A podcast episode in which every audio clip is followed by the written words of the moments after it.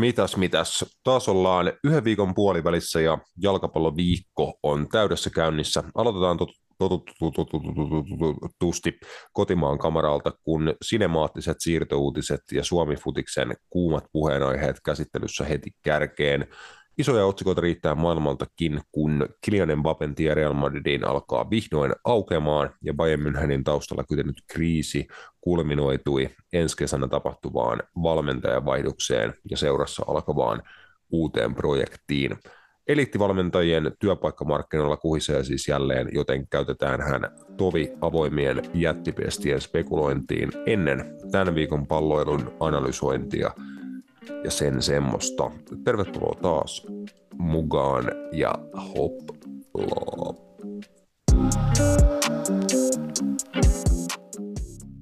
Napit edellä on itsenäinen ja sensuroimaton jalkapallomedia. Asiantunteva, asiaton ja ajankohtainen. Viikoittainen jalkapallopodcast. Morjesta moi. Napit edellä Junila ja Kanerva takas niin kuin herpes. Miten menee? Äh, ei, ei huono mies. Kyllä, kyllä, tässä, kyllä tässä mieluummin istuu kuin turpa saattaa. Joo. Mä en ole itse ihan varma, että jos mä saisin valita, niin mä olisin ehkä hiljaa, mutta fluns, flunssa on tehnyt comebackin. Sille olen tullut takaisin, vaikkei missään ollutkaan niin kummelityylisesti. Että mä niin luulin tulleeni jo terveeksi tuossa välissä, mutta vähän tuli joku kurkumyyrän poikainen takaisin. Ja eilen illalla, kun oli FC Helmiätkä harjoitusottelu, viimeinen valmistava ottelu tämän niin kuin tulevan viikonlopun Suomen Cup taistoon, niin en lähtenyt pelikentille niin kuin riskeeraan terveydentilaani ja kyllä se ihan pelkästään niin kuin siitä kentän laidalla huutamisesta vähän ehkä otti taka, takapakkia toi kurkun tila. Et toivottavasti tässä nyt vielä parin päivän aikana kerkeä vähän parantelee ja lauantaina sitten mennään 90 minuutin verran, tai no katsotaan, että joutuuko sitä niin kuin peluuttaan itseänsä 90 minuutin verran, vai riittääkö meillä äijät niin kuin muutenkin.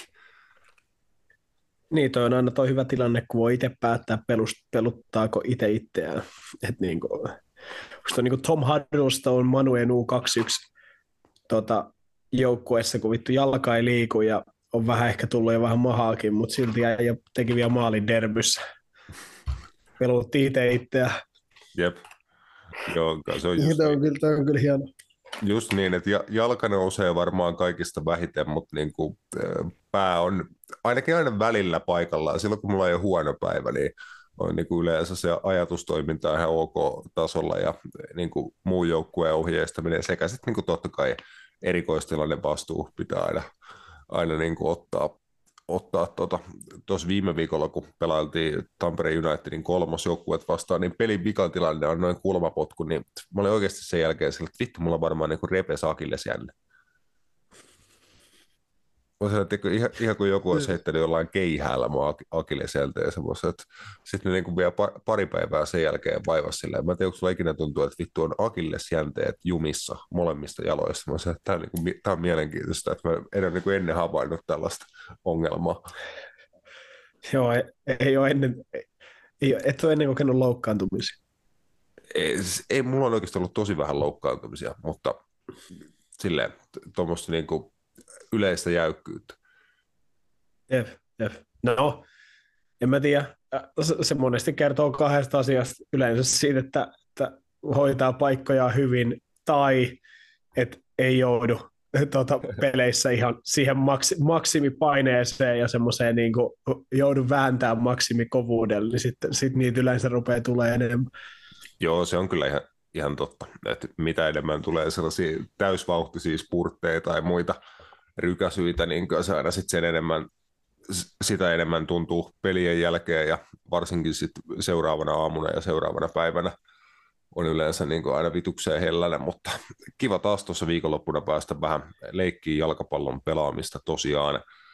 Kaupin urheilupuistossa Kauppi ykkösellä. Eilen sain kuulla kentähoitajalta, että Kaupin urheilupuiston vaarallisimmalla jalkapallokentällä, jonka ei hänen mielestään pitäisi olla enää pelikäytössä. Että siellä on tekonurmin matto alkaa olla sen verran paskassa kunnossa, niin tosi vitun kiva, että on päästy just sille tota, kompleksin niin kuin huonoimmalle kentälle, mutta ei mitään.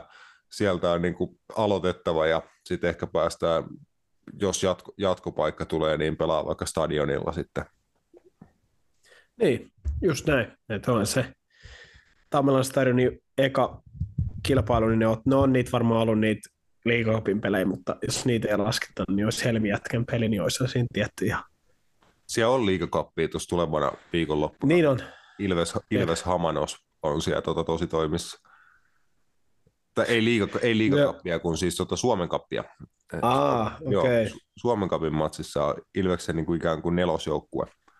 Ilves Hamanos on, on siellä. Mutta totakin mä, niinku, totakin mä niinku mietin, että ja siis hyvä vaan tietenkin, että vähän alemman sarjatasokin joukkoja välillä pääsee sinne pelaamaan, mutta onko se, niinku se alusta pakko nussittava heti ihan loppuun? Tai tiedätkö silleen, että siellä pelaa niinku kaikki ja kaiken ikäiset ja ni, ni, niidenkin äidit suunnilleen, niin se on tiedätkö, just joku kaksi vuotta ja se on semmoinen ihan paskatekis.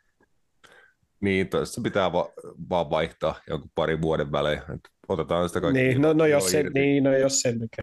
Juu, no joo, mutta itse itsellä just niinku, kyllä, kyllä huomaa, että et, et kyllä ne aika nopeasti menee kyllä ne uudetkin tekikset, jos niissä on kova kulutus, niin aika huonoiksi. Että...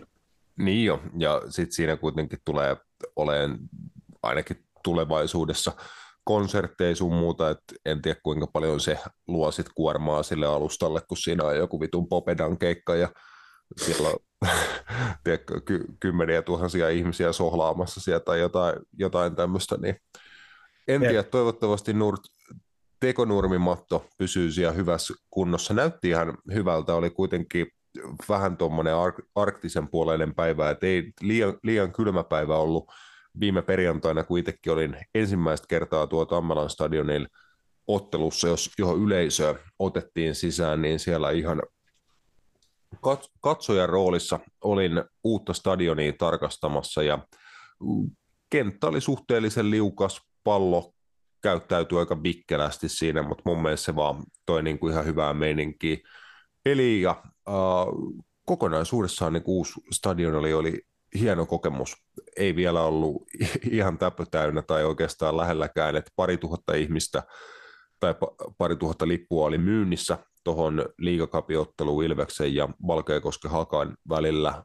Vähän reilu tuhat ihmistä lopulta ilmoitettiin, että oli paikalla. Ja silläkin väkimäärällä niin kuin tässä isossa sivukatsomossa, sanottiinko sitten itäkatsomoksi, niin ääni pysyi aika hyvin siellä katsomon sisällä, kun ihmiset taputti ja huut, huus siellä oli rumpumieskin paikalla ja veti siellä yhden miehen orkesteriin, johon sai sitten vähän vielä vissiin kavereita mukaan, ainakin yhden tohtorin, niin oli siellä jonkin verran laulukuoroakin paikalla ja ääni pysyi hyvin siellä katsomossa, että jonkin verran saatiin pienelläkin porukalla sinne tunnelmaa ja sille hyvin kaikki tuntui niin kuin ekalla vilkaisulla toimivan, että totta kai tulee isompia tapahtumia ja enemmän ihmisiä ja mu- muuten tälleen, mutta kiva oli päästä tälleen helmikuussakin jo vilkaisee, mikä siellä meininki. Ja totta kai niin kuin futista oli ihan kiva katsoa siinä kahden hyvän veikkausliikajengin välillä.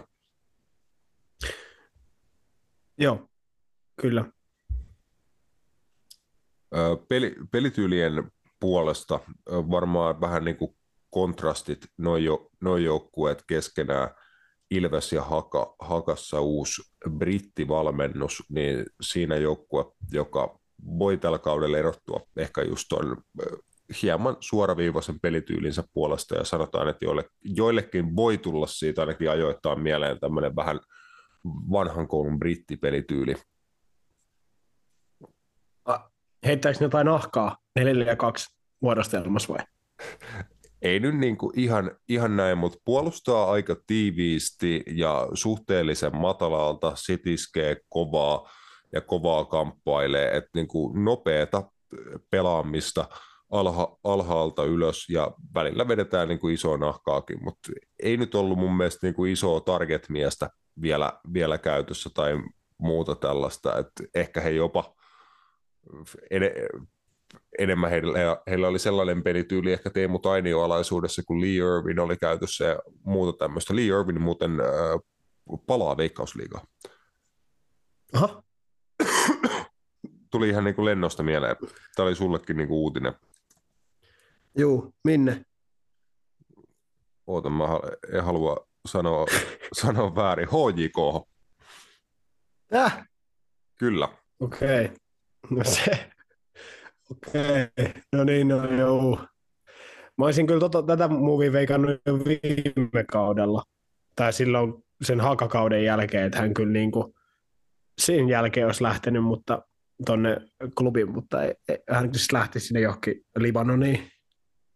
Joo. Oliko näin, mutta joo, äh, no onhan se nyt sitten niinku, hänellä on kovat näytöt kyllä veikkausliikasta, että et, et sen pohjalta voi sanoa, että on, on kyllä niinku kova vahvistus hoiko. Mä sitä lähinnä mietin, että no kaihan sitten soveltuu ehkä tähän, tähän tapaan, millä HJK, tämä uusi HJK niin pyrkii sitten menee eteenpäin ja ehkä tuo sitten vähän erilaisen vaihtoehdon, vaihtoehdon sinne, ehkä enemmän tämmöinen just Bojan Radulovic-tyylinen hyökkääjä. Niin kuin, Joo, mutta, ju, just, just se, että pelityylit on aina niin kuin asia erikseen, mutta hyökkääjien duuni on kuitenkin laittaa palloa verkkoon, ja sitä Lee Irwin on osoittanut pystyvänsä tekemään Suomen tasolla niin kuin korkealla, korkealla tasolla, ja on kyllä tärkeä lisä HJKlle. Onko sitten ihan täysin optimaalinen kaikissa tilanteissa, kaikissa peleissä, niin ei ehkä tarvikaan olla, koska HJK löytyy kuitenkin sitä laajuutta materiaalista ja varmasti erilaisia pelaajia erilaisiin otteluihin, mutta jos hän pystyy just noin Radulovicin viime kauden maalit kutakuinkin korvaa, niin on siinä tapauksessa varmaan tosi tärkeä ensi kaudella klubille. Hänen sopimus jo libanonilaisseura Al kanssa päättyy maaliskuun alkupuolella, eli joku sen viikon päästä vasta Irvin pääsee klubin mukaan, että se voi tietty olla pieni kysymysmerkki alkukaudessa, että, alkukaudesta, että minkälaisessa iskussa hän on ja miten ehtii sopeutua HJK-joukkueeseen. Kyllä, mutta uskoisin, että just jos hänen rooli on sitten vähän niin kuin äh, erilainen mitä hakassa, niin, niin eihän toi sinänsä haittaa mitään. Et jos se runko rakennetaan kuitenkin sit muiden pelaajien ja vähän erilaisten ominaisuuksien varaan, niin kyllähän varmaan aika nopeasti pääsee niin kuin mukaan. Että jos niin kuin sanoit, hyökkäjän tehtävä on tehdä maaleja, niin se ei siitä niin kuin nimenomaan muutu. Ja, ja sittenhän mm. voisi, no en mä, okei, okay, mä en tiedä, tämä on, tämä on ehkä pidemmän keskustelun juttu myös, mutta ehkä hyökkäjänä on monesti helpoin päästä nopeasti myös mukaan, koska taktisesti välttämättä se rooli ei aina vaadi niin paljon, mitä monet muut roolit, varsinkin nykyfudiksessa. Mm.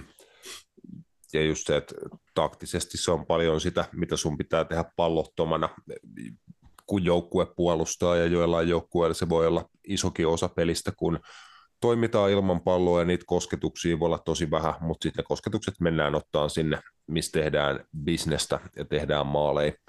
Mutta joo, uh, Irvinin entinen seura Haka tosiaan oli viime viikonloppuna täällä uudella Tam- Tammelalla käymässä ja Ilveksen kanssa 2-2 tasapelin liigakapissa lopulta Haka pelaili. Haka johti kahteen otteeseen Pirkanmaan paikallista ensimmäisestä maalista vastas testimies serbialaishyökkäjä Marko Bacanin, joka Hakan, Hakariveissä oli testailemassa ilmeisesti ainoa tosiaan, että siellä muitakin uusi, uusia tuttavuuksia. Pisti silmään muun muassa Juho Kilo, josta joku jakso takaperin puhuttiin, että on ollut ilman seuraa vi, viime kesästä asti.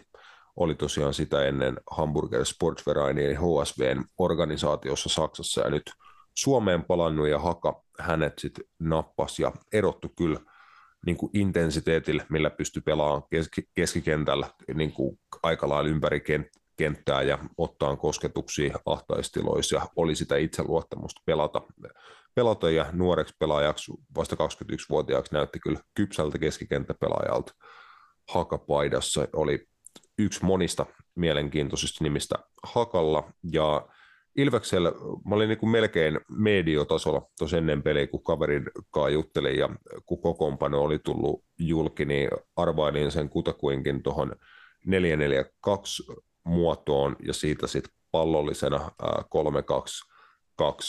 3-2-2-3, niin siitä tuli, tuli sitten lopulta, että Felipe Aspegren, joka paperilla oli merkattu vasemmaksi puolustajaksi, niin tuli keskikentän pivottiin Anton Popovicin viereen aika monissakin tilanteissa. Aapomäen pääsit ehkä enemmän pysy siinä kolme alimman pelaajan linjassa pallollisessa vaiheessa Juhani Pikkaraisen ja Tatu Miettusen kanssa, toki vähän sieltä oikealta myöskin tuki Ilveksen hyökkäyksiä. Keskikentällä sitten uh, Marius Söderberg ja Santeri Haarala enemmän siinä niin kuin kymppipaikan taskuis Oiva Jukkola, Maxim Joppin laidoilla ja Roope Riski sit keskushyökkäjänä. Et aika hyvin pysty ennakoimaan, että minkälaista systeemiä Ilves lähtee, lähtee ajaan, ja sellainen siitä lopulta muodostukin, että totta kai paljon on niin hakemista, mutta monilta osin olin ihan tyytyväinen siitä, että miltä alkaa Tampereen Ilves näyttää jo tässä vaiheessa kautta, puhutaan siis helmikuun puolivälistä about.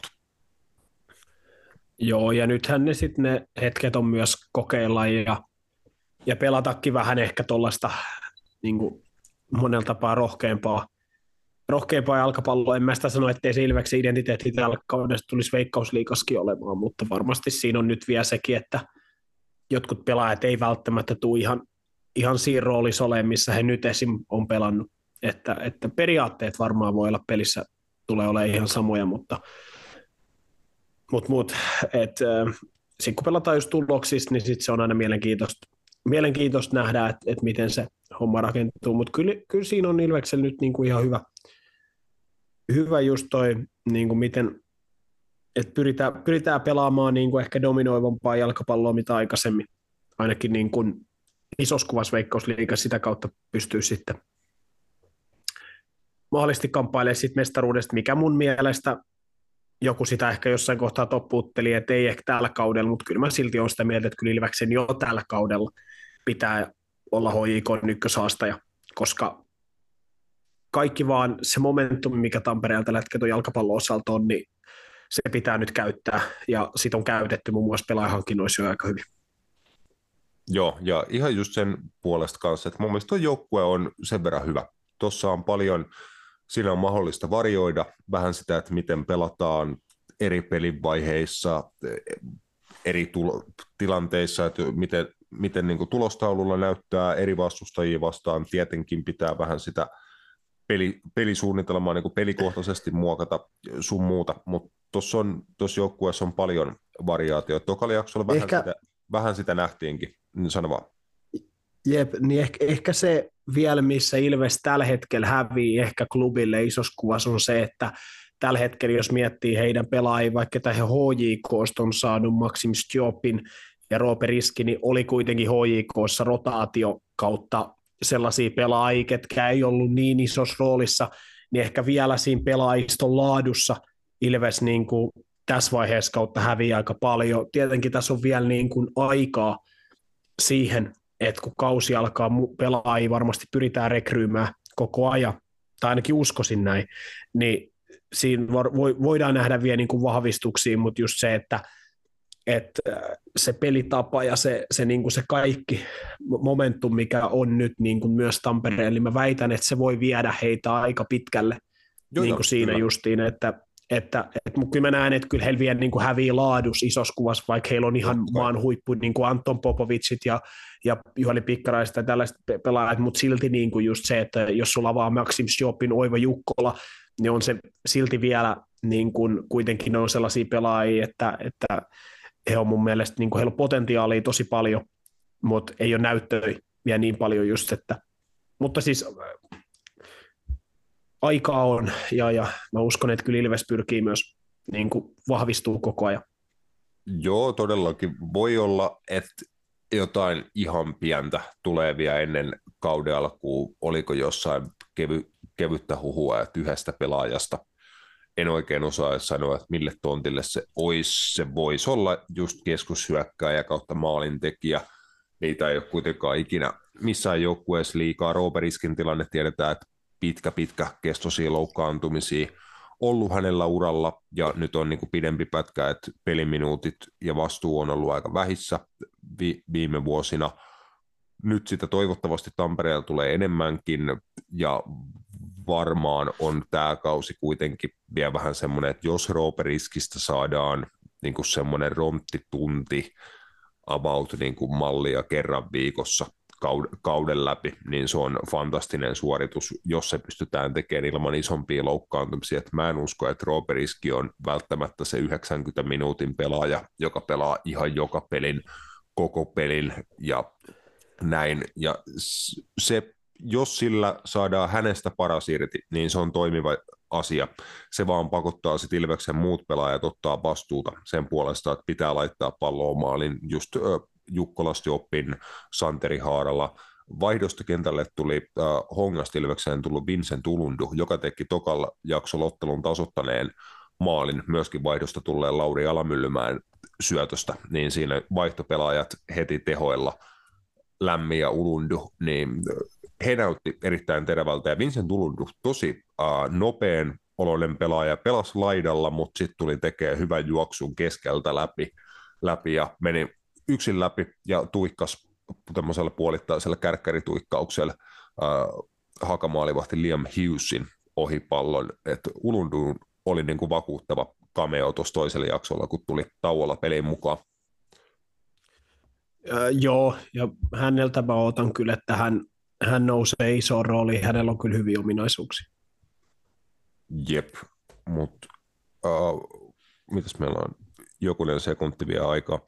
Uh, entinen Ilves-pelaaja, uh, jo, josta vähän juteltiin tuossa jokunen jakso takaperin hänen tulevaisuudestaan, niin lyhyesti todetaan, että kyllähän se sitten lopulta HJK tie vei Diogo Tomasin osalta. Ilves kasvatti tosiaan kävi Kupsin kautta Norjan kentillä ja palasi sitten sopimuksettomana Suomen kameralle, teki tämmöisen niin omatuotantoisen Instagram-videon, missä vähän pohtii niin kuin elämän tarkoitusta ja uran jatkumista ja miksi hän ei ole ottanut sitä, tätä ja tota sopimusta ja nettispekulaatioita. Ja sitten Hoiko julkaisi niin kuin ihan tyylikkään tämmöisen kokonaisuuden, missä Diego Tomas jostain päin Helsinkiin herää asuntoautosta ja tulee sieltä ulo, ulos sitten ihmettelemään, että missä hän oikein on ja lopulta sitten oli tie vienyt HJK ja siellä Tomas ensi kauden luutiin. Joo, äh, no mä en ole kukaan sanoa tai kritisoimaan sitä valintaa, mutta vähän edellä ehkä jää semmoinen fiilis jotenkin, että on, ei ollut nyt parempaakaan niin kuin tarjolla, koska jotenkin en mä tiedä, onhan hoikon projekti niin kuin mielenkiintoinen, mutta kyllä mä niin kuin Tomasilla näen, että kun hän, eikö sen kupsista lähtenyt ulkomaille, niin jotenkin, että se olisi pidempään kuin yhden kauden jatkunut. Eihän mä jotenkin välillä, se on ehkä ihan hyvä steppi tulla takaisin Suomeen, mutta jotenkin se, että vähän sitten ehkä näen, että, että nyt ei ollut kuin parempaakaan tarjolla, niin HJK houkutteli. Mutta en mä tiedä sitten justiin, niin kuin, että onko se huono vaihtoehto. Niin Mm, mitä mä tulkitsin ää, Tomasia niin kuin seura, seuratessa, ja just sitä hänen videoa katteli ja muutenkin niin kuin itseilmaisu ja persoonan puolesta niin kuin ihan mieletön kaveri. Tykkään, tykkään paljon, niin kuin Suomi-jalkapallossa ei ole paljon tuollaisia persoonia, ja puhutaan vielä aika nuoresta kaverista, niin hän on vähän tämmöinen old school tyylinen niin kuin urheilija ja jalkapalloilija persoona, niin iso hatunnosto. nosto Diogolle, ja hienoa, että niin hän on taas takaisin Veikkausliigassa, tuo siihen lisäarvoa tuolla saralla sekä sitten pelitaitojensa puolesta kentällä, mutta kyllä mä tulkitsin, että se oli jo pettymys, ja sitä paikkaa oli kyllä sitkeästi haettu varmasti ihan sieltä sun täältä, ja ei tiedä mitä tarjouksia on ollut konkreettisesti, voi olla, että tarjouksia on ollut vaikka mistä ulkomaan kentiltä, mutta niissäkin ollaan sunkikkaa puhuttu näistä suomalaisten erikoisista siirroista, että onko parempi ottaa paikka vaikka HJK avaavana topparina,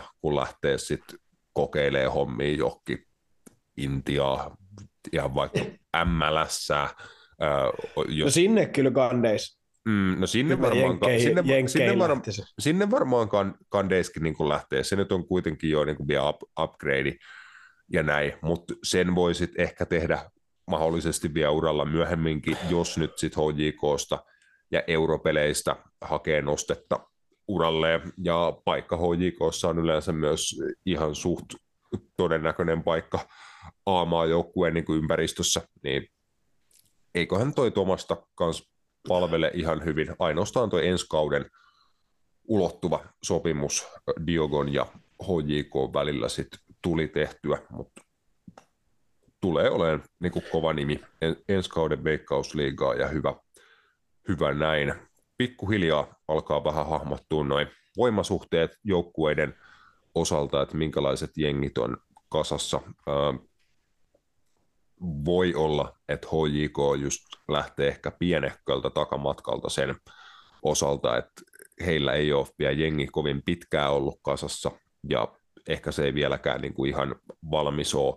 Ehkä se pohja, pohja sit on kuitenkin sen verran hyvä, että he tämän pystyy kauden aikana kompensoimaan, mutta ehkä se avaa just Ilvekselle ja muille veikkausliikajengeille vähän ovi, että jos pystyy lähteä niin kuin kovaa kauteen, niin se voi pitää sitten joukkueet mestaruustaistossa aika pitkäänkin, niin kuin on tässä useampana vuotenakin nähty. Mahdollisesti, mutta en mä tiedä, mä oon ehkä vähän eri mieltä siitä, Hoiko lähtisi takamatkalta. Kyllä mitä tuot heidän joukkuettaan ja sitä laatua, mitä siellä on, niin en mä tiedä.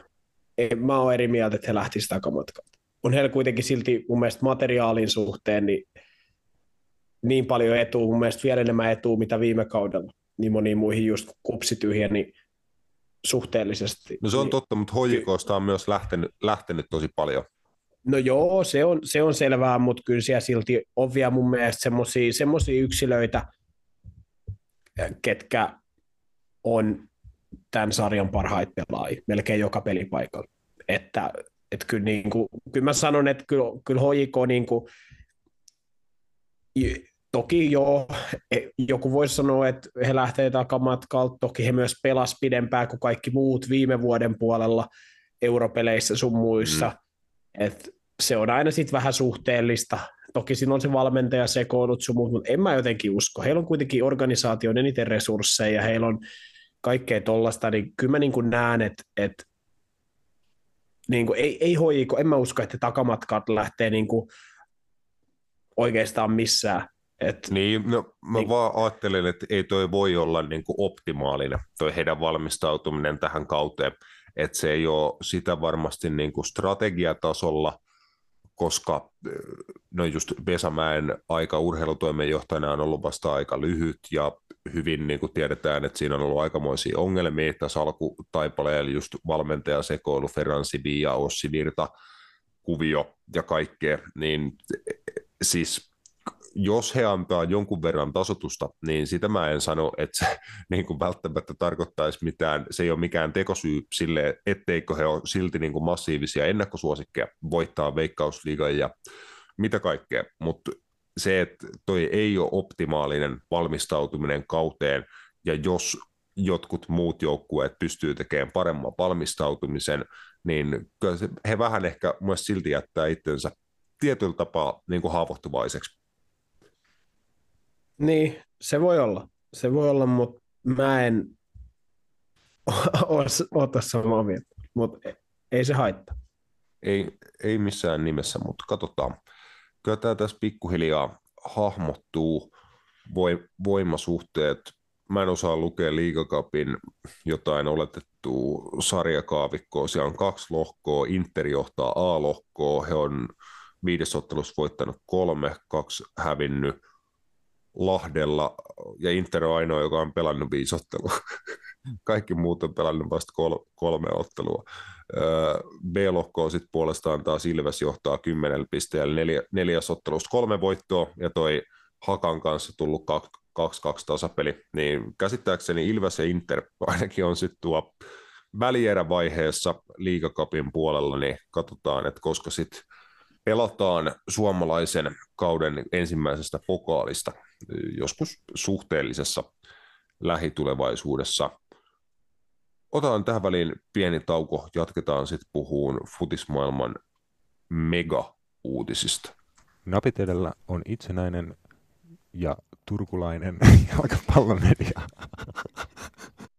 Maailman huonoiten pidetty salaisuus, eli Kilian Mbappen tuleva siirto Real Madridiin alkaa pikkuhiljaa niin kuin konkretisoitumaan ja tie alkaa aukeaan, että kaikkihan sen on käytännössä aina tiennyt, että jossain kohtaa ranskalaissensaatio päätyy Los Blancosiin, Espanjan kuninkaallisiin, mutta ensi kaudella se näyttää lopultakin tapahtuvan. Kylian Mbappe ottaa oikein palkan alennuksen nykyiseen PSG-sopimukseensa, jotta voi täyttää unelmansa ja pelata Real Madrid-paidassa ja tienaa niin kuin tämmöisen vaatimattoman 45 miljoonaa euroa kaudessa seuraavan viiden kauden ajan, eli 15 miljoonaa euroa on palkka ja 150 miljoonaa euron signing bonus siihen päälle, joka tosiaan on 30, euro, 30 miljoonaa euroa vuodessa, kun se jaetaan, niin tosiaan semmoinen Nafti 45 mipaa kaudessa ja Mbappe Los Blancos paidassa ensi kaudesta eteenpäin. Onhan se kutkuttava ja hurja ajatus, kun se lopulta tulee tosiasiaksi. On, on. Ja kyllähän taisi mennä Vinicius Juniorin ja Jude Bellingham ja noiden kanssa niin kuin melkein palkkakuninkaaksi silti.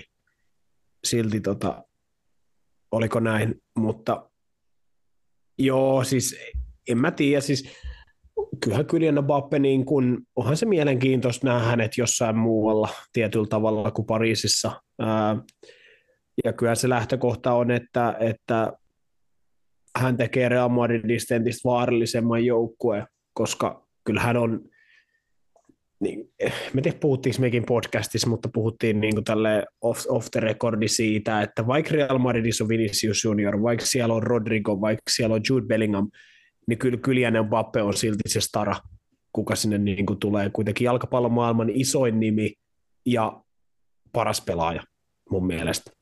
Ollut jo, he, ollut jo hetken aikaa mun mielestä silleen niin kuin siinä, että niin kuin top kahdessa.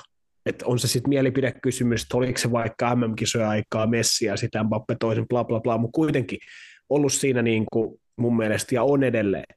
Jos puhutaan niin kuin puhtaasti siitä, että kuka yksilönä sulle voi eniten matseja voittaa, niin kyllä toi kaveri, toi kaveri on mun papereissa ja ykkösenä, niin kyllä, kyllähän toi tuo Real Madridin niin kuin ihan uskomattoman ominaisuuden lisää. Toki sitten siinä on aina se, että on tämä nähty Real Madridin kohdalla ennenkin, kun Florentino on tätä Galacticos hommaa äh, luonut silloin 20 vuotta sitten hyvin pitkälti, mm. niin kyllähän senkin piti olla niin kuin ihan pysäyttämätön kone, niin jotenkin se sitten meni niin kuin miten meni, ja en mä sano, että tämä tulee olemaan missään nimessä sama juttu, en, en todellakaan, mutta siinä on aina tietenkin sekin riski, mikä pitää muistaa, että tämä ei ole FIFAa tai niin kuin mitään muutakaan videopeliä. Tämä on oikeat fudista ja niille pitää löytää ne oikeat roolit siellä kentällä ja ja se onkin mielenkiintoista nähdä, että miten esimerkiksi Kylian Papelle löydetään sellainen rooli, koska siellä on tiettyjä pelaajia, ketkä haluaa pelata paljon samalla tyylillä kuin hän, olla pallos, haastaa, tehdä maaleja, ää, pelata samoin, samoissa tiloissa sun muuta, niin, niin kun Kylian Mbappehan siis sehän on ihan selvää, että hän ei tuonne minkään, minkään roolituksen takia hommattu. Tai tiedätkö, että, mm. että jos Erling Haaland hommattiin Man City sen takia, että me tarvii tollaisen pelaajan, niin Real Madrid ei tarvinnut Kylian Mbappea pelillisesti mihinkään. Se on enemmän se kyse on kaikesta muusta, sen kaiken, niin kuin, hän on edelleen jalkapallomaailman isoin nimi Erling Haalandin kanssa, hän on iso markkina, brändi, äh, kaiken järjen mukaan tulee ottaa kymppipaida Luka Modricilta kauden jälkeen ää, sun muuta, niin tuossa on, niin kuin, noi on jo sellaisia juttuja, mitkä niin kuin, vaikuttaa aika paljon niin kuin siinä, että miksi hänet tuonne tuotiin. Ja ehkä Real Madrid, niin kuin Florentino näki, että Real Madrid tarvii ton supertähden jotenkin tuohon, että, että kun Erling Haaland on Cityssä, niin Real Madrid haluaa ottaa, että heillä on se toinen poika, vaikka heillä on siellä just Jude Bellinghamit ja Viniciukset, mutta heidän status ei markkinana ja brändinä ole niin iso vielä ainakaan, mitä, mitä Kylian Mbappelle. Mutta onhan toi, kyllähän toi mahdollista ihan hitosti juttu Real Madridille, ja kyllä mä niin itse itse Barcelona-ihmisenä, niin kyllä mielenkiinnolla otan, että jos Barcelona jos La Liga nyt antaa ehkä Barcelona jonkun ilmaissiirron kesällä tehdä vaikka, että saataisiin Oriol Romeo pidettyä seurasta jotain mu- muuta, tiedäkö, niin, niin, niin, niin ehkä me pystytään jotenkin tuota reaalia haastamaan, mutta onhan toi niinku aika, aika niinku ankara jotenkin diili myös niin kuin La Ligan mestaruuden ja kaiken muun kannalta. Eurooppa niin, ja Champions League on sitten eri juttu, mutta, mutta just toi, että niin kuin La Ligan kohdalla, niin kyllähän toi niin kuin muuttaa voimasuhteita aika paljon. Joo, ja tosi mielenkiintoista, että miten se toimii sitten kentällä näiden nuorten supertähtien välillä. Carlo Ancelotti, joka teki jatkosopimuksen Real Madridin kanssa ulottuen uh, vielä ensi ja sitä seuraavan kauden loppuun, eli oliko 2026 loppuun. Joo. Karlon pahvi, aika hiljat, hiljattain tehty, muistelisin, että se, se näin oli. Joo, voidaan. kyllä. Joo, niin anteeksi, tota, mielenkiintoista, että miten Karlo alkaa muokkaan tota joukkuetta. En usko, että Karlo nimenomaan pelaa sitä FIFAa silleen, että hänellä olisi hyökkäyskolmikko Vinicius Junior, Rodrigo ja Kylian Mbappe, joiden alapuolella kymppipaikalla Jude Bellingham, että siinä olisi niin se heidän ydin nelikko ja kaikki tekisi maaleja vaan oikealta ja vasemmalta, että siinä tarvitaan sitten aikamoiset tohtorit sinne alemmille oksille, jos tuollaisella joukkueella pystytään pitämään tasapaino pelissä. Kaikki näistä pelaajista ei ole välttämättä tunnettuja niin kuin huikeasta työmoraalista pallottomassa pelaamisessa ja puolustuspelaamisessa, mutta eiköhän tuosta aikamoinen soppa saada aikaa niin kuin hyvä, hyvällä tapaa, ja Karlolla on kyllä siihen keitokseen huikeita ainekset, mutta voi se myös välillä olla, että tuosta nelikosta vähintään yksi on penkin puolella, siinä on täydentämässä sitten Fede Valverden kaltaisia juoksijoita, Eduardo Camavingaa, onko Toni Kroos vielä hommassa mukana ens, ensi kauden tai niin kuin tämän kauden jälkeen sun muuta, että paljon siellä on sitten muutakin keksittävää Karlolla. Karlo on osoittautunut etenkin nyt tämän viimeisimmän Real Madrid pestinsä aikana todella taitavaksi niin kuin joukkueen muokkaajaksi ja taktisten suunnitelmien luojaksi. Karlolla löytyy kyllä koko ajan tapoja varjoida, miten hän käyttää tota, totta kai Realin todella lahjakasta taitavaa materiaalia, mutta hän on löytänyt niitä u- uusia keinoja, jotta se tasapaino säilyy tarpeellisella tasolla, jotta nämä heidän huippu superpelaajat pystyy voittamaan sitten heille pelejä niillä huikeilla yksilösuorituksilla ja omalla taidollaan, niin en mä keksi oikein Karloa parempaa henkilöä niin kuin ton, ton joukkueen valmentamiseen, ainakaan toistaiseksi. No joo, ei, ei varmasti, varmastikaan, ja, ja, ja kyllähän se just niin kuin varmaan just peleistä riippuen tulee, tulee riippuu siitä, että miten noi pelaa. Mä näkisin esimerkiksi, että Real Madrid voisi ihan hyvin pelata tällaisella 4-4-2 pelisysteemillä. He on tällä kaudella operoinut hyvin pitkälti, että he, he niin kuin osin Jude Bellingham tipahtaa niin kuin vasemmalle laidalle tavallaan pallottomassa vaiheessa niin kuin keskikentälle ja sitten sinne jää Rodrigo Vinicius kahdesta, niin Kylian Mbappe varmaan Rodrigon tilalle lähtökohtaisesti nyt niin kuin voisi tulla ja sitten siinä olisi se olisi Bellingham, Valverde, Chuameni, ehkä Toni Krossi, mä näkisin, että se on se heidän ideaalein keskikentän nelikko ja kaikista paras sellainen, että Kamavinga ja Rodrigo on sitten penkillä tämmöisenä niin kuin impact-pelaajina. Mutta on siis, on tuossa niin ominaisuudet ja, ja mahdollisuudet aika, aika tuhoisaan komboon nimenomaan vastustajan kannalta. Toki siinä on sitten isossa kuvassa myös niin kuin se paine, niin kuin kun miettii niin kuin tätä Champions Leaguea sun muuta, ja niissä peleissä niitä ongelmia voi tulla. Se ollaan nähty ennenkin. PSG oli Messi, oli Neymar, oli Kylian Mbappe, ja, ja sen kolmikon piti olla se kolmikko, kuka pesee kaikki sille, että he on vaan niin ylivoimaisia keskenään, mutta ei se sitten ihan mennytkään niin. Ja toi juttu voi realissakin olla vain jossain kohtaa edessä, että, että niin kun, jos he lähtee just sillä, mistä puhuttiin, että he lähtisivät pelaamaan tätä FIFAa, että heille pelaisi, tiedätkö, olisi tämä nelin, nelin tämä niin kuin neljä ylin pelaajaa olisi just nämä Rodrigo, Vinicius ja Bellingham ja Mbappe, niin onhan siinä niin palollisessa vaiheessa ja hyökätessä niin ihan järkyttävästi mahdollisuuksia, mutta just se, että jos asujat ei mene niin kuin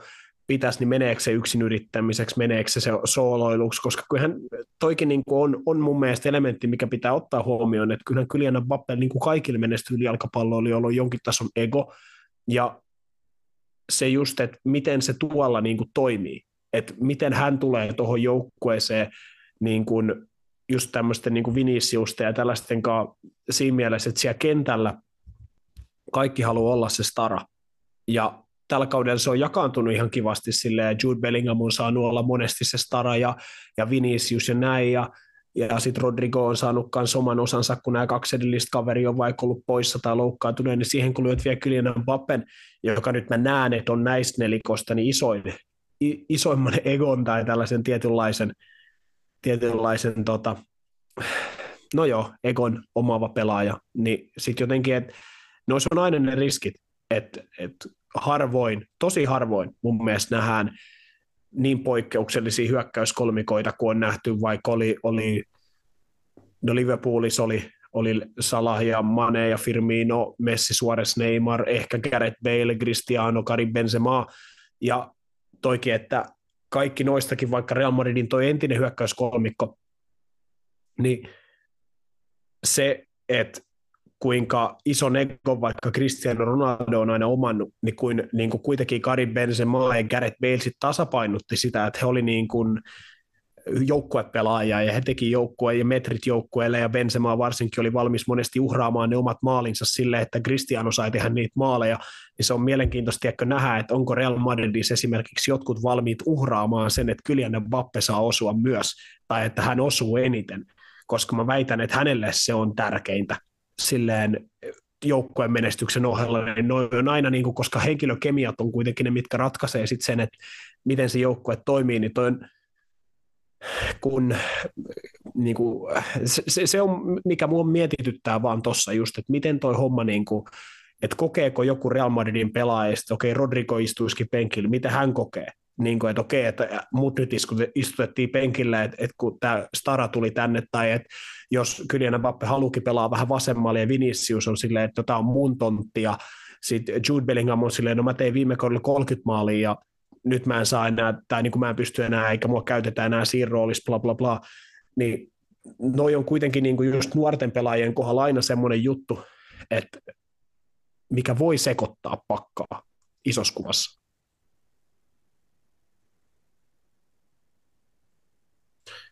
Mortti virhe mutella. Jep, ah, klassinen, kun yleensä ei tule enää, harvoin tulee muteen enää käytettyä. Aina tulee mulla. Aina tulee mulla, niin pakko oli, pakko oli antaa takaisin. Joo, välillä, välillä pitää, kun pitää yskätä aukoa, niin laittaa muutelle, mutta joo, ei tule muistettu.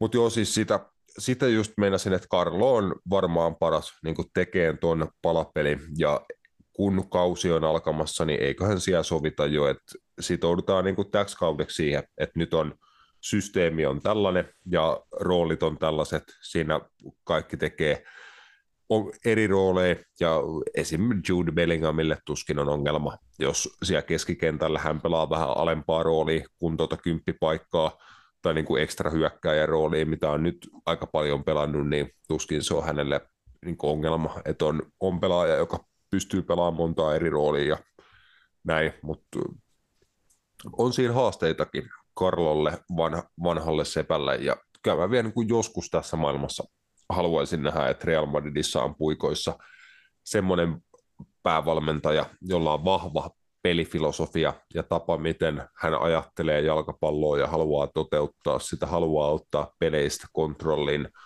ja aloitteen, mutta kuka sen saisi niin Real Madridissa toimiin, siinä pitää sen valmentajan lisäksi olla aikamoinen persona, ja Xabi Alonso, joka nyt on kuuma valmentaja, niin tällä hetkellä muutenkin, niin siinä on se mielenkiintoinen ajatus, että mitä jos niin kuin hänen persoona riittäisi näiden pelaajien kontrolloimiseen, ja sitten hän saisi vielä niin kuin ton materiaalin pelaan semmoista Pep Guardiola-tyylistä total footballia.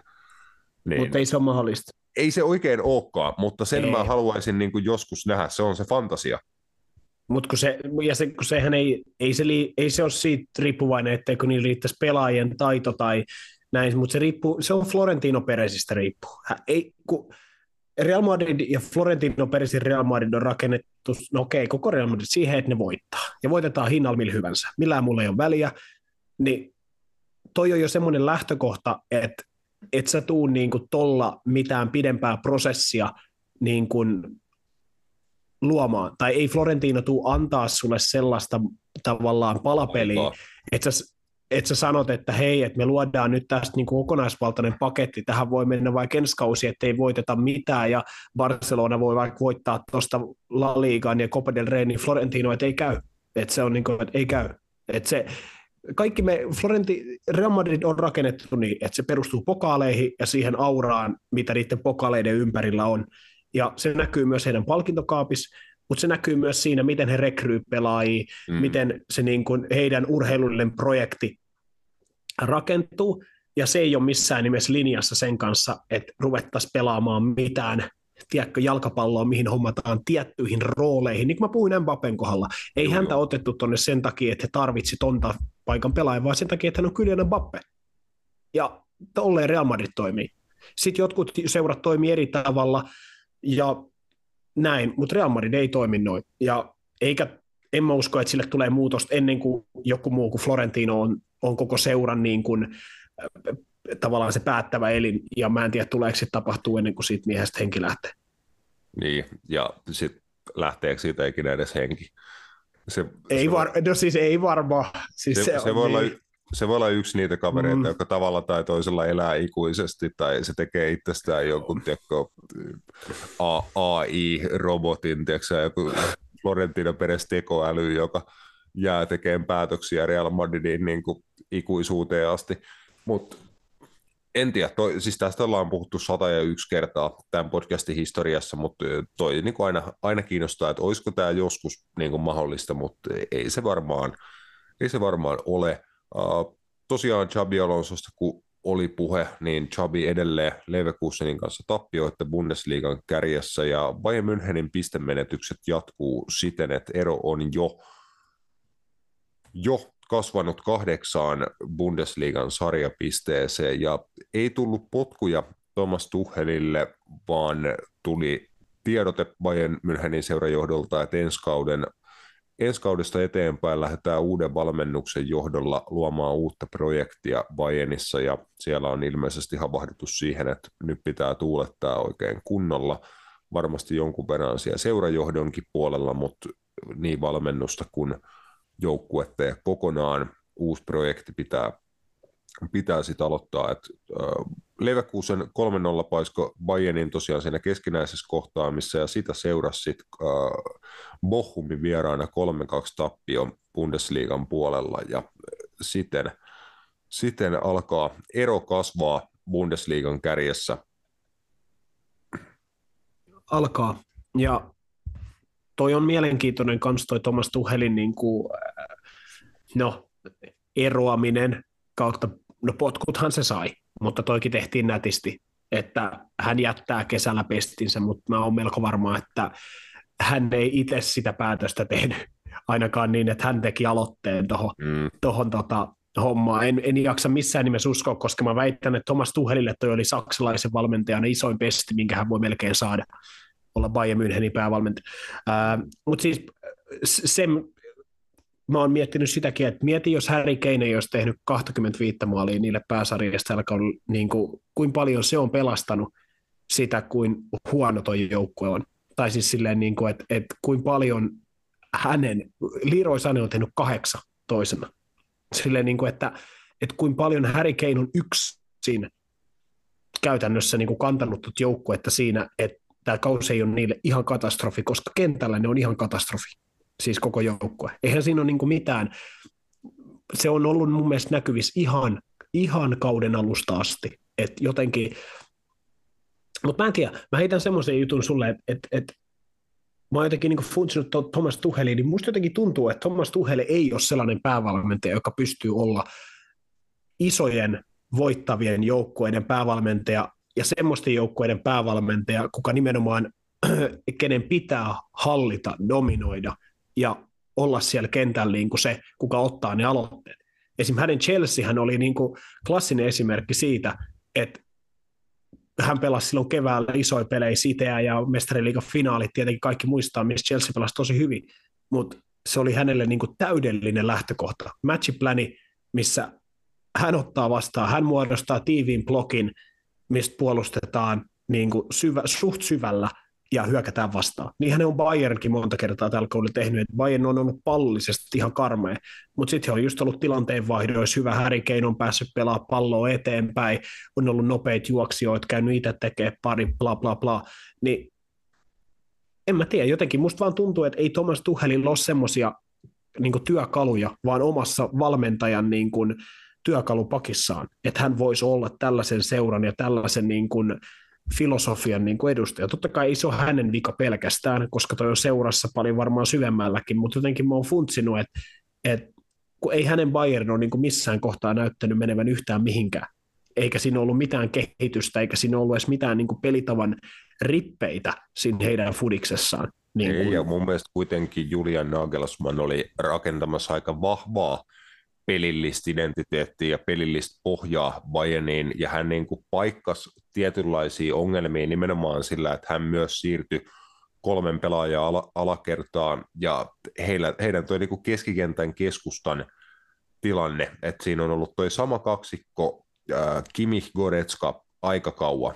Mun mielestä jo silloin, kun he oli to, itse asiassa Thomas Tuchelin PSGtä vastaan, he oli mestarien liiga finaalissa sillä kaudella, jonka korona, korona katkaisi ja tyhjille katsomoille sitten se loppu turnaus pelattiin, niin si- siitä asti mielestäni on ollut havaittavissa, että vaikka kuinka briljantteja pelaajia on molemmat ja kaksikkonakin hyvä, niin ei he ole tarjonnut just tietynlaisissa tilanteissa sellaista kontrollia, mitä sulla pitää olla, jotta sä voit vaikka prässätä korkealta. Jos sä haluat kontrolloida peliä vastustajan kenttäpuoliskolla, voittaa pallon nopeasti takaisin, säilyttää sen pallohallinnan ja hyökätä mahdollisimman nopeasti uudestaan kohti vastustajan maalia. Ja sitten tällainen pelityyli luo menetyksiä, silloin pitää tosi tehokkaasti toimia heti niiden menetysten jälkeen ja bla bla bla, paljon jalkapallollisia yksityiskohtia, mutta ei Bayernilla ole ollut tämmöistä vahvaa keskikentän pohjapelaajaa. He yritti hakea muun muassa Joa Palinjaa viime kesänä siirtoikkunan viimeisenä päivänä, muuten kaveri, joka on valioliikan paras taklaaja tilastojen valossa. Ja näin, niin he ei ole saanut täytettyä esimerkiksi sitä aukkoa siinä keskikentällä niin kuin nyt moneen vuoteen, ja näkyy, että mestarien liigassa esim. semmoinen sellaisen profiilin pelaaja on tarpeen, mutta Saksassa he ei yleensä tarvi sellaista. He, he pärjää ihan hyvin Bundesliga-otteluissa ilmankin. Niin mun mielestä jotenkin tämä voi olla jo Thomas Tuchelinkin ongelma, mutta Bayern on, heillä ei ole ollut suuntaa tuon joukkueen rakentamisessa mun mielestä nyt niin kuin hetkeen, ja tiettyjä semmoisia selkeitä pelillisiä ongelmia ja haasteita, mitä oli jo sillä Hansi Flickin triplajoukkueella, niin mun mielestä niitä ei ole ratkaistu. Niin, siis äh, mun mielestä siis Bayernhan vieläkin noudattaa tietynlaisia samoja periaatteita Hansi Flickin aikana. Se on varmaan se seuran niin kuin tietynlainen just, että pelataan tosi korkean linjalla. Toppareilla on ihan karmea vastuu siitä puolustamisesta eteenpäin ja taaksepäin. Ja se on varmaan just se, mitä sä puhuit, että jos siinä olisi semmoinen pelaaja, joka olisi pohjalla heidän edessään ja osaisi lukea sitä tilaa, niin topparin ei tarvitsisi puolustaa niin paljon just eteenpäin sekä taaksepäin niissä tilanteen vaihdoissa monesti. Ja toki sit silloin Hansi Flickin oli käytössä Jerome Boateng, David Alaba, ketkä on tosi kokeneita, David Alaba varsinkin, niin todella nopea puolustaja mm. ja niin kuin taitava. Daio Tupamecano, Kim Min Mathais Delict ei ole sellaisia puolustajia. He on enemmän niin kuin kuitenkin semmoisia kamppailupelaajia.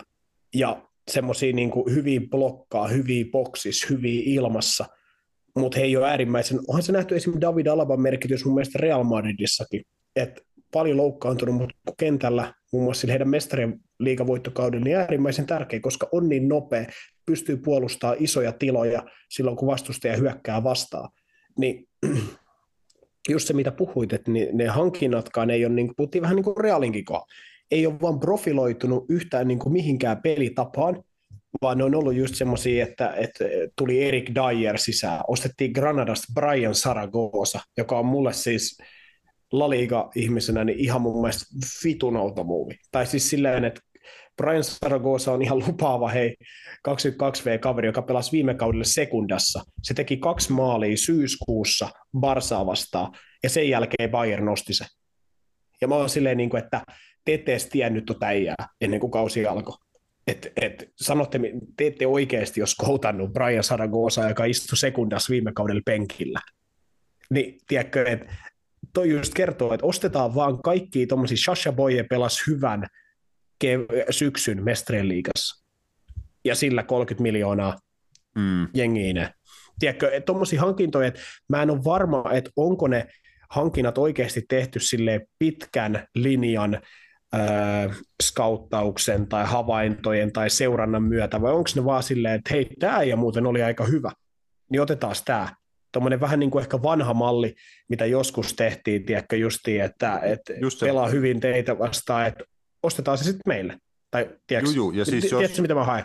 Totta kai, Juh. siis jos ei ole urheilutoimenjohtajaa, jonka niin kuin ensisijainen duuni on luoda ne profiilit, jota lähdetään hakemaan, yleensä hän luo sen yhdessä sen hetkisen päävalmentajan kanssa, jonka pelitapaan niitä profiileja aletaan hankkia, niin jos ei ole urheilutoimenjohtajaa, ei oikein voi olla tätä prosessia, eikö Bayernissakin nekin kaikki vaihdettu viime kauden aikana, siinä samalla meni päävalmentaja ja kaikki aloitettiin taas alusta, niin ei todellakaan näytä siltä, että siellä olisi mitään johdonmukaista strategiaa tuon joukkueen rakentamiseen, ja silloin sitä on valmentajankaan aika vaikea tehdä mitään tosi harmonisen näköistä joukkuetta, niin kuin, että siinä valmentaja saa olla aikamoinen velho. Mä pidän Thomas Tuchelia todella hyvänä valmentajana, onko hänellä ollut jotain ha- pelillisiä haasteita, sitten just ottaa joku tietty askel joukkueena. Mun mielestä hänen Chelsea oli ajoittain niin kuin helvetin korkealaatuinen joukkue. Monissakin asioissa ei ollut yksipuolinen joukkue millään tavalla, vaan oli niin kuin paljonkin eri variaatioita. Hänen Dortmund oli aikanaan aika hyvä monenlaisissa asioissa. Puuttuuko häneltä sitten ehkä joku elementti mestarijoukkueiden luotsaamiseen? Voi olla, mutta se on todennäköisesti jotain tosi pientä. Ja just niin kuin ollaan monesti puhuttu, niin pelaajistahan se aina on kiinni, ja just siitä, että mikä se on se harmonia sen koko organisaation sisällä, että miten se joukkue ollaan rakennettu ja miten kaikki sit uskoo siihen pro- projektiin ja prosessiin. Ja Bayernissa tuntuu vähän olevan semmoinen, että jokut on ollut siellä tosi kauan, jokut on vähän uudempia, ja kukaan ei oikein niin kuin tiedä, että mihin vittuun tässä ollaan menossa, ja e, siltä se mm. vähän näyttää, ja toivotaan nyt herralle, että tuolla toiminnalla ei voita mestaruutta.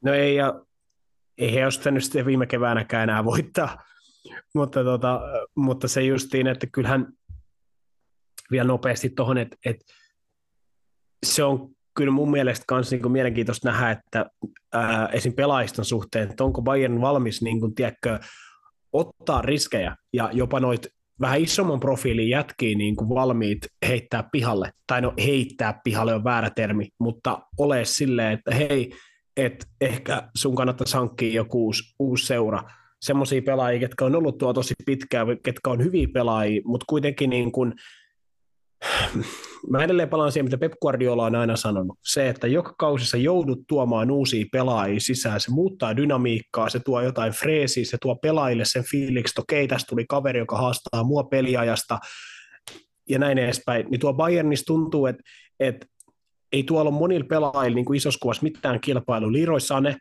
kaikki ne hyvine puolineen, niin mun mielestä on jotenkin mennyt koko ajan urallaan vain alaspäin siitä, mitä hän oli Pepin alaisuudessa Sitissä, ainakin sillä tasolla, että mun mielestä hän on tosi laiska, tosi flegmaattisen olonen pelaaja. Kyvyt hänellä olisi olla vaikka maailman paras pelaaja ehkä niin kuin lainausmerkeissä, mutta just se, että, että ei hän kukaan oikein haastattu. Hän on kanssa ollut vähän sit silleen, että mä tulin Bayerniin ja mä saan pelaa täällä laina ja musta on ihan kiva tehdä Kreuterfurttia vastaan 3 plus 3, mutta sille kun oikeasti on se stage, missä pitäisi näyttää, niin jää vitusti piippuu. Niin tuolla on liikaa Kingsley Comani, tuollaiset jätkät, jotka on ollut tuo vitun pitkään, mutta silleen, tarvitse niitä enää, tiedätkö että et niinku, onko niiden panos annettu? Onko ehkä jopa just jonkun Joshua Kimihin panos annettu? Pitäisikö hänen Jep. antaa mennä? Ja näin, Leon Goretska, tuommoiset niin vähän miettiä sitä, että olisiko joidenkin näiden isojen pelaajien aika mennä, koska eh, Real Madrid, ne on tehnyt sen päätöksen. Ne, ne antoi Casemiron mennä, hei Manu, 70 miljoonalle jengi oli silleen, mitä te teette? Ja sit sä oot silleen, niin kuin, no ei paljon paina, kun me otettiin tuosta nuorempi kaveri sit ineen.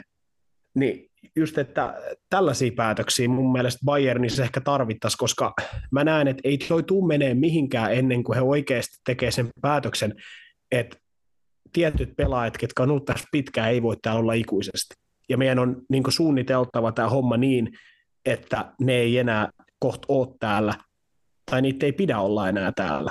Niin just, että ehkä niin kuin just mä puhuin joskus Mülleristä ja Manu Neuerista, no Müllerillä on jatkosopimus, se voi olla vaikka ensi kauden vielä, Manu Neuerkin voi ehkä olla ensi kauden vielä, mutta just niin kuin, just Koretska, Kimi, tämmöiset koman, onko nämä ehkä semmoisia tarpeellisia jätkiä, Knabri, missä on vittu Sers Knabri? Se on tuo seurassa, mutta missä se edes on? Niin silleen, onko näille käyttöä enää, tiedätkö?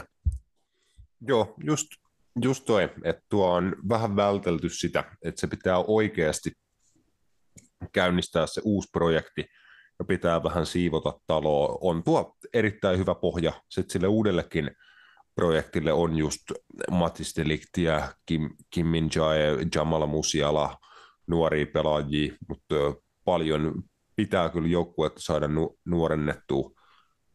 Jonkin, tai itse asiassa aika raikkaasti vaivaa toki loukkaantumisekin, niin kuin joukkue tällä hetkellä on just Serge Gnabrin pitkä loukki, Alfonso Davisin loukki, Konrad Laimer, onko tämän kauden va- vahvistus, mutta kans, kans poissa kokoonpanosta, niin kun katsotaan, saako Thomas Tuchel vähän tota joukkuetta nyt vapautettua, kun tuli tämä uutinen, että ensi kaudella pelataan tai no ikään kuin toi on pelaajille ilmoitus siitä, että nyt pelataan hei ensi kauden työpaikasta, että ei ole varmuutta, että onko se täällä ensi kaudella, että kaikkien pitäisi antaa sellaisia näyttöjä, että onko uudella coachilla käyttöä näille pelaajille ja näin, niin kaikesta siitä tuossa loppukauden aikana Bayern pelaajat, vapautuuko siellä tilanne vähän ja saako heittää sitä enemmän irti.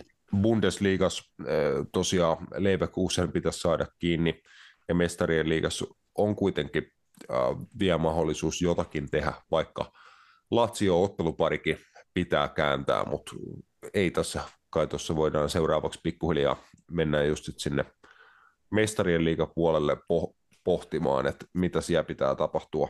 Hei tuomari, näitkö sä? Se tuli napit edellä. Vittu aina sama äijä. Jatketaan mestarien liigasta si- siis siellä ollaan tosiaan äh, tänään vielä viimeistä paria paria vailla pelattu ensimmäiset osaottelut neljännesvälieristä Porto Isenoi Arsenaalia ja Napoli FC Barcelonaa. Sitten on kaikki pelannut kertaalleen vastakkain ja hommaa sitten jatketaan toki osien parissa sen jälkeen, mutta tänä illalla Matias Barcelona melkein val- valmentajatta jääneen Napolin vieraana. Walter Masari sai potkut ja aika mielenkiintoinen herrasmies kaivettiin. Mulla ei ole nimeäkään nyt niin kuin valmiina, mutta aikaisemminkin Napolissa muun muassa Maurizio Sarin valmennustiimissä toiminut tohtori, joka on, oliko Slovakian pää, maajoukkueen päävalmentaja tällä hetkellä, niin ottanut ohjat loppukauden ajaksi viime kauden Italian hallitsevissa mestareissa. Joo, Kyllä, ja jatkaa, jatkaa siis Slovakian päävalmentajana myös, myös samaan aikaan. Että... Se on mielenkiintoista. Joo, ehdottomasti, vaikka ollaan puhuttu Barcelonasta, Bayernista, sun muusta, niin is, isoin niin kun, tason tippuminen niin kun siitä, mitä oli viime kaudella, niin on kyllä lähty Napolilla. Että he on Italian mestari ja he ei ole lähelläkään mun mielestä sitä niin kuin, mestaruuskamppailuun, plus sitten just heillä on mitä kolmas vai neljäs valmentaja menossa, niin onhan toi niin kuin, heille ollut ihan katastrofi, katastrofikausi, mutta ehkä toi kertoo just sit, kuinka iso rooli Luciano Spallettilla oli tuolla, ja, ja ehkä se myös kertoo tavallaan siitä, että kuinka erilaista on olla se, mistä on puhunut siis aina, kun se, että ketä, ketä niin kuin jahdataan kuin se, että sä jahtaat. Niin se on aina eri asetelma. Ja kyllä Napolin niin kuin, moni pelaaja, ketkä pelasi viime kaudella fantastisen kauden, niin on ollut niin sanotusti korvamerkitty monien joukkueiden toimesta tällä kaudella, se on vaikuttanut heidän pelaamiseen. Kvitsa Kvaratskeljat ja ehkä, no Viktor Osimen nyt on ollut jo pitkään tosi niin kuin hyvä hyökkäjä, mutta viimeistään viime kauden jälkeen, niin kyllä se on nähty heidän hyökkäyspelistä, heidän tiettyjä pelaajia kohdellaan eri tavalla, koska he tietää, että he on se koko homman niin kuin sielu tai, ja näin, ja, ja tota, mutta onhan se tavallaan sääli, sääli olla myös niin kuin Napoli mun mielestä se viime kausi oli niin hieno ja pelasi hieno, hienoa jalkapalloa ja, ja, ja se niin kuin kaikki osu.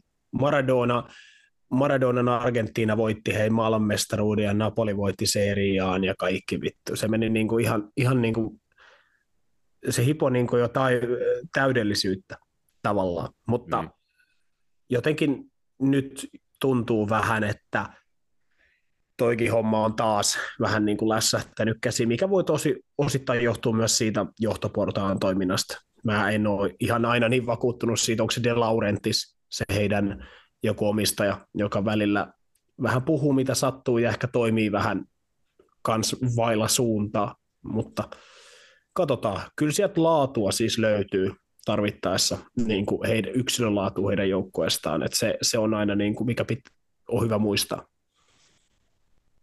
sitä löytyy. Ei varmasti Barcelonalle helppoa tuu etenkään tuon vierasottelun osalta, mutta kyllä jonkinnäköisen tuloksen niin kuin olettaisin, että Barcelona sieltä saa, saa matkaa ja että he tuosta parista vielä pystyy kuitenkin eteneen sama ehkä arsenaali osalla, tai osalta, joka vierailee Porton vieraana.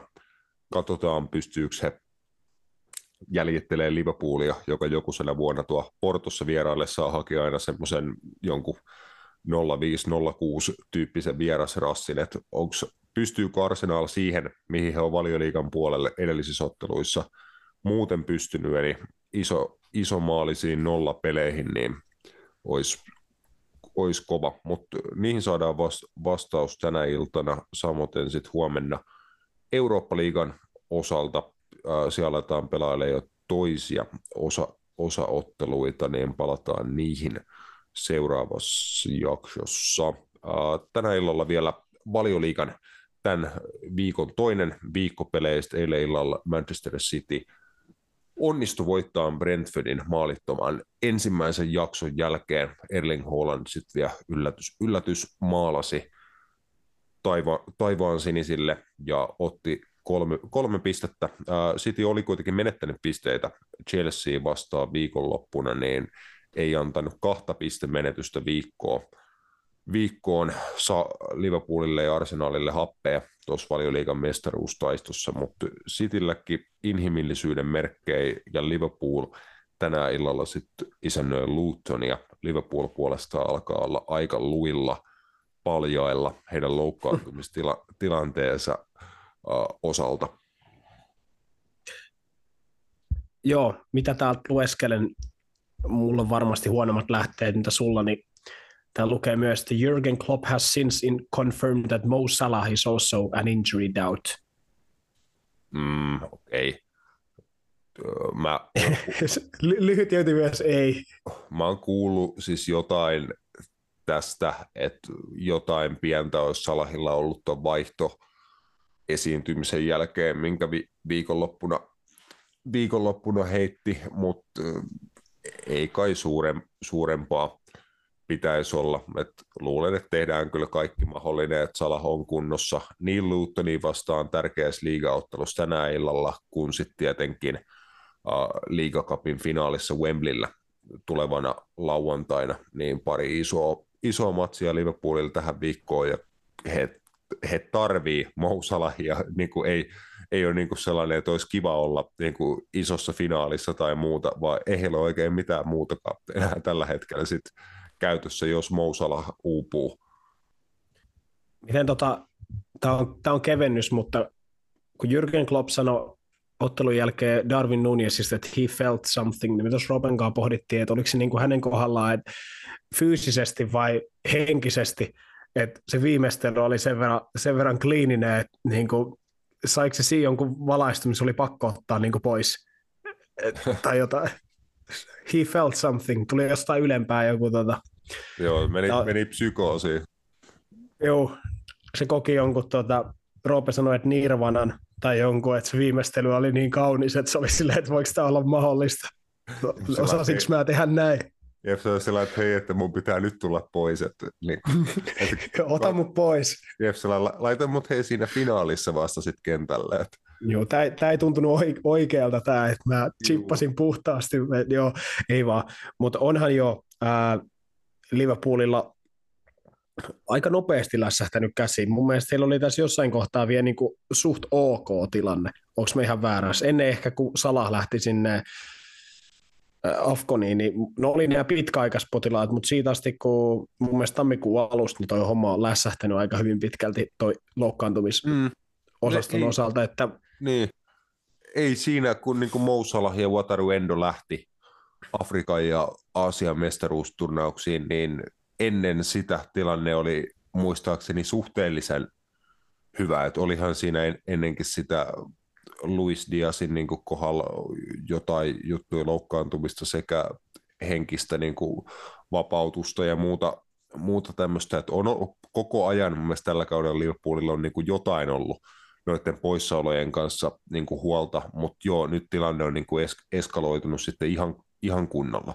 Et, se Diego Jota kärsi pahemman vamman, Brentford-pelaaja putos korkealta ilmasta hänen polvensa päälle tämmöisen kamppailutilanteen jälkeen ilmeisesti ainakin kuukauden päivät sivussa. Maalivahti Alison on sivussa vähintään seuraavan maaottelutauon päättymiseen, eli siis joskus huhtikuun alkupuolella aikaisintaan voidaan odottaa Alisonia takaisin Liverpoolin tolppien väliin, eli Quimin Kelleher saa torjua sitten paljonkin otteluita ennen sitä. Sitten sit Trent Alexander tosiaan pienen tovin poissa, Dominic Zoboslai sama homma, ja mitä kaikkia. Sitten just pitkäaikaispotilaat, Joel, Joel Matip, ja oliko vielä Kostas Tsimikas. Hän taitaa olla ehkä jo palannut, palannut kutakuinkin vahvuuteen. Tiago Alcantara.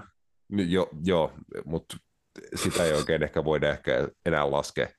Hän, hän kävi kentällä sen viisi minuuttia plus lisää ja siinä Arsenal-ottelussa ja sitten tuli uusi loukkaantuminen ja kukaan ei oikein niin kuin viittinyt edes sanoa, että kauankohan se kestää. Mä veikkaan, että se on loppukauden. Joo, mutta tota, onhan tos, toki nyt sitten jo tämä seuraava peli nyt on, on heillä, mikä tänään on, niin, niin on semmoinen kyllä, että kyllä heidän pitäisi Luton kotona, kotona pystyä hoitaa äh, varsinkin, että et sen verran vie, sen verran vie kyllä niin kuin laadukas, laadukas nippu, mutta onhan toi, joo, että kyllä varmaan Chelsea ja Roope, niin, niin hymyilee himassa, kun katsoo tätä loukkaantumislistaa sunnuntaita ajatellen, että, että siinä on niin kuin ehkä Chelsea, no en mä tiedä, voiko sanoa, että on pieni sauma, mutta kyllä se ainakin vähän puntteja tasoittaa, jos sieltä porukkaa oikeasti tippuu tai on puolikuntoisena mukana. Tode- todellakin jo, ja just se, että nyt ei oikein voi ottaa mitään riskejä tai ei ole just varaa yhteenkään lisäloukkaantumiseen niin kuin tällä hetkellä. Että okei, että jos tilanne nyt kuitenkin on, on vaikka tämä, että käytössä on toi vaikka viime Brentford, Brentford-ottelun kokoonpano, kokoonpano, mikä viikonloppuna oli kä- käytettävissä, ja siitä Diego Jota tosiaan tippui pois, mutta Mo Salah tuli takaisin, teki maali ja maalisyötön heti kärkeä. Cody Gakpo tuli Darwin Nunesin tilalle. Iskisi hänkin maalin siinä viikonloppuna lopulta? Joo, Taisi joo, taisi jopa iskeä. Niin jos niin tämä on tilanne, niin sillä vielä pärjätään, että Darwin voi jo huilata tänään illalla Lutonia vastaan vähintään puolet ottelusta, jos Cody Gakpo pystyy olemaan avauksessa. Pystyykö Mo Salah pelaa 90, kannattaako häntä edes riskeerata 90 minuutiksi tässä kohtaa tuon Chelsea-finaali alla. Pys- Luis Diaz on vasemmalla aika lailla niitä ainoita vaihtoehtoja. Pysyykö hän kasassa? Ryan Gravenbergin on pakko pelata Curtis Jones, Jonesin tilalla, niin tällä nyt niin kuin vielä selviää, mutta tässä ollaan niin kuin, silleen, jotenkin tuntuu, että tippuu koko ajan niitä kärpäsiä silleen ottelu ottelulta ja sit ei oikein, sit ei kohta niin kuin enää olekaan ketään. Joo, ja se, no, toivotaan, että se ei ainakaan sen takia mikään osu tuulettimeen. Sehän se kaikista eniten harmittaa kokonaisuudessaan, jos Joo. tavallaan äh, pelillisestä ja siitä suoritustasosta riippumattomat tekijät sitten vaikka pahimmassa tapauksessa tuhoaa Liverpoolin kauden niin kuin kotimaan kapissa sarjassa tässä seuraavan kuukauden aikana tai jotain, niin, niin sehän on kaikista Jep. harmittavin sitten. Mm, ja se vaan osoittaa sen, että se on niin kuin va- vaatimus sille, että sä pärjäät tuolla tasolla, että voit taistella liigan mestaruudesta ja kapkilpailuista ja pelata Euroopassa, niin sulla pitää olla pirun hyvä joukkue, se about 20 hengen squadi, mikä sulla on käytössä. Et se on myös iso syy mun mielestä, miksi Liverpool on pärjännyt tällä kaudella niin hyvin, että he on pystynyt hyödyntämään heidän verrattain aika laajaa materiaalia. Just heillä on viisi laadukasta hyökkääjää, kolme heistä yleensä on vaan kentällä, eli pari on penkin puolella. Keskikentän kolmikkoon pystyy myös käytännössä vaihtaa vaikka kaikki pelaajat puolustuslinjassakin niin kuin hyvin on pystynyt Liverpool tällä kaudella kierrättää niin loukkaantumisten takia kuin vastustajien ja pelillisten asioiden takia niin kuin vaihtaa välillä niitä pelaajavalintoja, niin se on ollut Liverpoolilla vahvuus. Toivottavasti tuo joukkue nyt vie niin kuin venyy just sen verran, että he saa nyt vielä muutaman pelaajan takaisin ja sitten tilanne ei, ei niin kuin ihan räjähdä käsiin, mutta joo, tilanne on, on kyllä haastava, haastava tällä hetkellä kieltämättä. Jep, kyllä. Mm, mm, mm, mm. Ei, ei kai siinä. Tota, viikon, viikonloppuna sitten hommat jatkuu tuo iso, isojen sarjojen puolella. Uh, Arsenal lauantai-illan ratoksi iltapeli oikein 22.00 tulevan lauantaina Arsenal isännöi Newcastle. Siinä varmaan isoimpia viikonlopun poimintoja valioliikan osalta. Pelillisesti mielenkiintoinen ottelu pallokontrolliin. Hommansa pitkälti perustuva Mikel Artetta arsenaali ja pallottomana todella intensiivistä jalkapalloa pelaava Eddie Hound Newcastle Tiko Madrid, eikö mikä se oli, Sime, Simeonen Tikosta mallia ottanut Newcastle-lauma, joka vähän näyttää väsyvän. Esim. Dan Burn näyttää siltä, että hänen niin keng, kengät painaa kolme ja puoli kiloa, mutta ehkä se voi ymmärtääkin. Aika laihalla porukalla Newcastle on urakoinut tämän kauden useammassa kilpailussa. Joo, johon mä sitä, mä petasin jo mestariliikan lohkovaiheesta, kun Dan Burn niin kuin hän on kuitenkin keskuspuolustaja ja ei mikään välttämättä liikkuvin sellainen, niin tuo vasempana pakkina, mitä hän on pari peliä, katsoin muun muassa hänen otteet, kun hän pelasi Nottingham Forestin Anthony Elangaa vastaan, hän taisi tehdä kaksi maalia, vai tekikö, vai tekikö yhden ainakin, niin kyllä oli niin, kuin niin kusessa, kun lähdettiin juokseen kilpaa. Et noi on semmoisia juttuja, juttuja just, että et se voi olla, että sanotaan, että jos mutkin laitettaisiin pelaa laitapuolustaja ja tosin pelaa tuon tason laitureita vastaan, niin voisi vähän puskuttaa parin pelin jälkeen, että et ei mua luotu tämän koko sen kaverin oikein tuohon. Niin, niin, mä veikkaan, että Jordan Burningin kanssa vähän sama. Se on aika mun mielestä erikoista, että onko tuossa joukkueessa niin toista vasenta laitapuolusta? Livramento on pelannut joskus, mutta siellä ei, onko siellä ketään niin kukaan oikea vasen laitapuolusta? Onko Matt Target vielä tuossa nipussa mukana? Ehkä, ja eikö sieltä tullut sitten lopussa kentälle myös Matt Ritchie? Joo, hän tuli Miguel Almironin tilalle oikeaan laitaan. Mun mielestä toi oli siis viikonloppu huikea juttu. Et siis se teki maalin, siis niin kuin herran aika Matt Ritchie. Juu. Mä en ole nähnyt sitä 2016 jälkeen silloin, kun se pelasi isossa roolissa Rafa Benitezin Newcastleissa. Joo, joo tuota, vasempia tos... pakkeja, eikö se ole tämä Chelseastä äh, tullut niin kuin nuorukainen tämä joku Lewis, joo, Lewis Hall. Lewis Hall, joo, eikö se ole niin kuin, ainakin teoriassa vasen pakki? On, mutta ei ole pelannut hirveän paljon. Ei kyllä ole, joo, tosi vähän. En mä tiedä, en mä tiedä, ehkä se on sitten se klassinen, että, että just niin kuin Newcastle varmasti pyrkii erikoistilanteissa pärjäämään niin oman pään kuin vastustajan pään, niin Dan Burns tuo niissä etua, etua minkä Eddie Howe kokee tarpeellisemmaksi kuin sen, että hänellä on sitten vaikka Lewis Hall tai, tai jotain vastaavaa. Mutta toinen, minkä mä viikonlopulta poimisin, mikä oli viime keväänä niin kuin erittäin hienon ottelun nämä kaksi joukkuetta pelas, niin toi Brighton Everton. Ja, ja viime keväänähän tämä päättyi 1-5 maali odottamalla, että Brightonilla oli kolme ja puoli maalia, 80 Joo. pinnaa pallo, ja Evertonilla oli suht pieni, ja Everton teki viisi, ja Brightonille, niin en tiedä, voisiko tässä olla jotain samaa, että Sean Dyche voisi ehkä hakea tota Amexilta jonkun erittäin seksikkään tuloksen.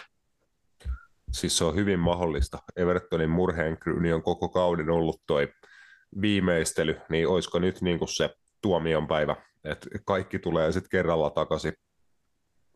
Niin, niin jep, kyllä. Et se on. Ja Brightonillakin on ollut siis, no on ollut paljon hyviä matseja, mutta on ollut sitten niitä myös vaikeuksia, ehkä tuommoisia vähän fyysempiä, fyysempiä dynaamisempia joukkoja, just vaikka no Luton vieraissa se peli, mikä päättyi, oliko se 4-0, niin, niin siinä ehkä niin näki, että kyllä Brightoni pystyy just haavoittaa semmoisella kovalla prässäämisellä ja dynaamisella eteenpäin menolla keskityksillä boksiin, että, että jos Everton siihen pystyy, niin kuin, mihin he on pystynyt monissa otteluissa, jos noiden maalipaikkojen luonnin suhteen, niin mä näen kyllä, että he voi tuon pelin vaikka voittaakin. Joo, Everton on kyllä tällä kaudella ollut eh, todella niin kuin erikoinen joukkue siinä, että miten arvioida heidän niin kuin pelillisiä edesottamuksia – sitten katsoo heidän pelaajistoa ja niin kuin kaikkea, niin jopa näyttää siltä, että kyllä Sean Dyche niin kuin parhaimmillaan jopa ylisuorittaa tuolla materiaalilla, ja just ne tuloksia voisi olla vielä huomattavasti enemmänkin, he ei ole ehkä ihan aina saanut sitä, mitä he ansaitsee, mutta se kauden mitassa yleensä sitten tasoittuu, ja sitten saadaan sitä, mitä kutakuinkin suoritustasolla ansaitaan ei varmaan muuta. Ehkä tuosta välistä jotain jäi, jäi noin mestarien liiga juttui Inter-Atletikosta, ei sen enempää vielä päästy jauhaan siinä. Mielenkiintoinen äh, Simeone Inzagin ja Diego Simeonen yht, yhteenotto tasasta ja tiukkaa se pitkälti, pitkälti oli kentällä näiden kahden välillä kotijoukkue Interille hienokseen pallohallinta 56 kuusi pinnaa, laukaukset aika selkeästi 19-7 ja maali kohti 5-0 heille, että kyllä he ton voittonsa ansaitsi. 2,30 oli Interin maali odottama Pikol 0,62 ja Marko Arnautovicin 79 minuutin maalilla tosiaan Serie A:n sarjakärki otti kiinnityksen tuosta neljännesvälieräparista, mutta siinä nähdään varmasti niin kuin tiukka homma vielä ensi viikonkin puolella, tai koska tota nyt ikinä jatketaankaan. Joo, kyllä, kyllä mä uskon, että, että toi ei Diego Simeonelle, toi ei ollut maksimitulos, eikä toi ollut hyvä tulos, mutta ei toi ollut huono tuloskaan. Että kyllä Atletico on kotipeleistä tällä kaudella pystynyt tekemään niin kuin hyvän määrän maaleja, ja mä uskon, että he pystyvät sitä myös Interin vastaan tekemään. Toi ottelu oli jo mun mielestä, kun sä katsot Atletico paperilla, niin tosi sen näköinen, että että vähämaalista peli he lähti hakemaan. Kuitenkin Antoine Griezmann, Marcos Jorente kes, äh, keskusyökkäjä kaksiko käytännössä tarkoittaa, että sulla ei ole keskusyökkäjä. Kun puhutaan Griezmannista niin kuin tällä päivämäärällä, kun hän kuitenkin tippuu pääasiassa pelaamaan taskuihin ja keskialueen siihen niin kuin, äh, keskentän eteen, ja Marcos Jorente on pelannut varmaan urallaan yhden pelin keskusyökkäjänä, ja se oli Liverpoolin vasta Anfieldin vaihosta Rasmus muistaa erityisen Joo, hyvin.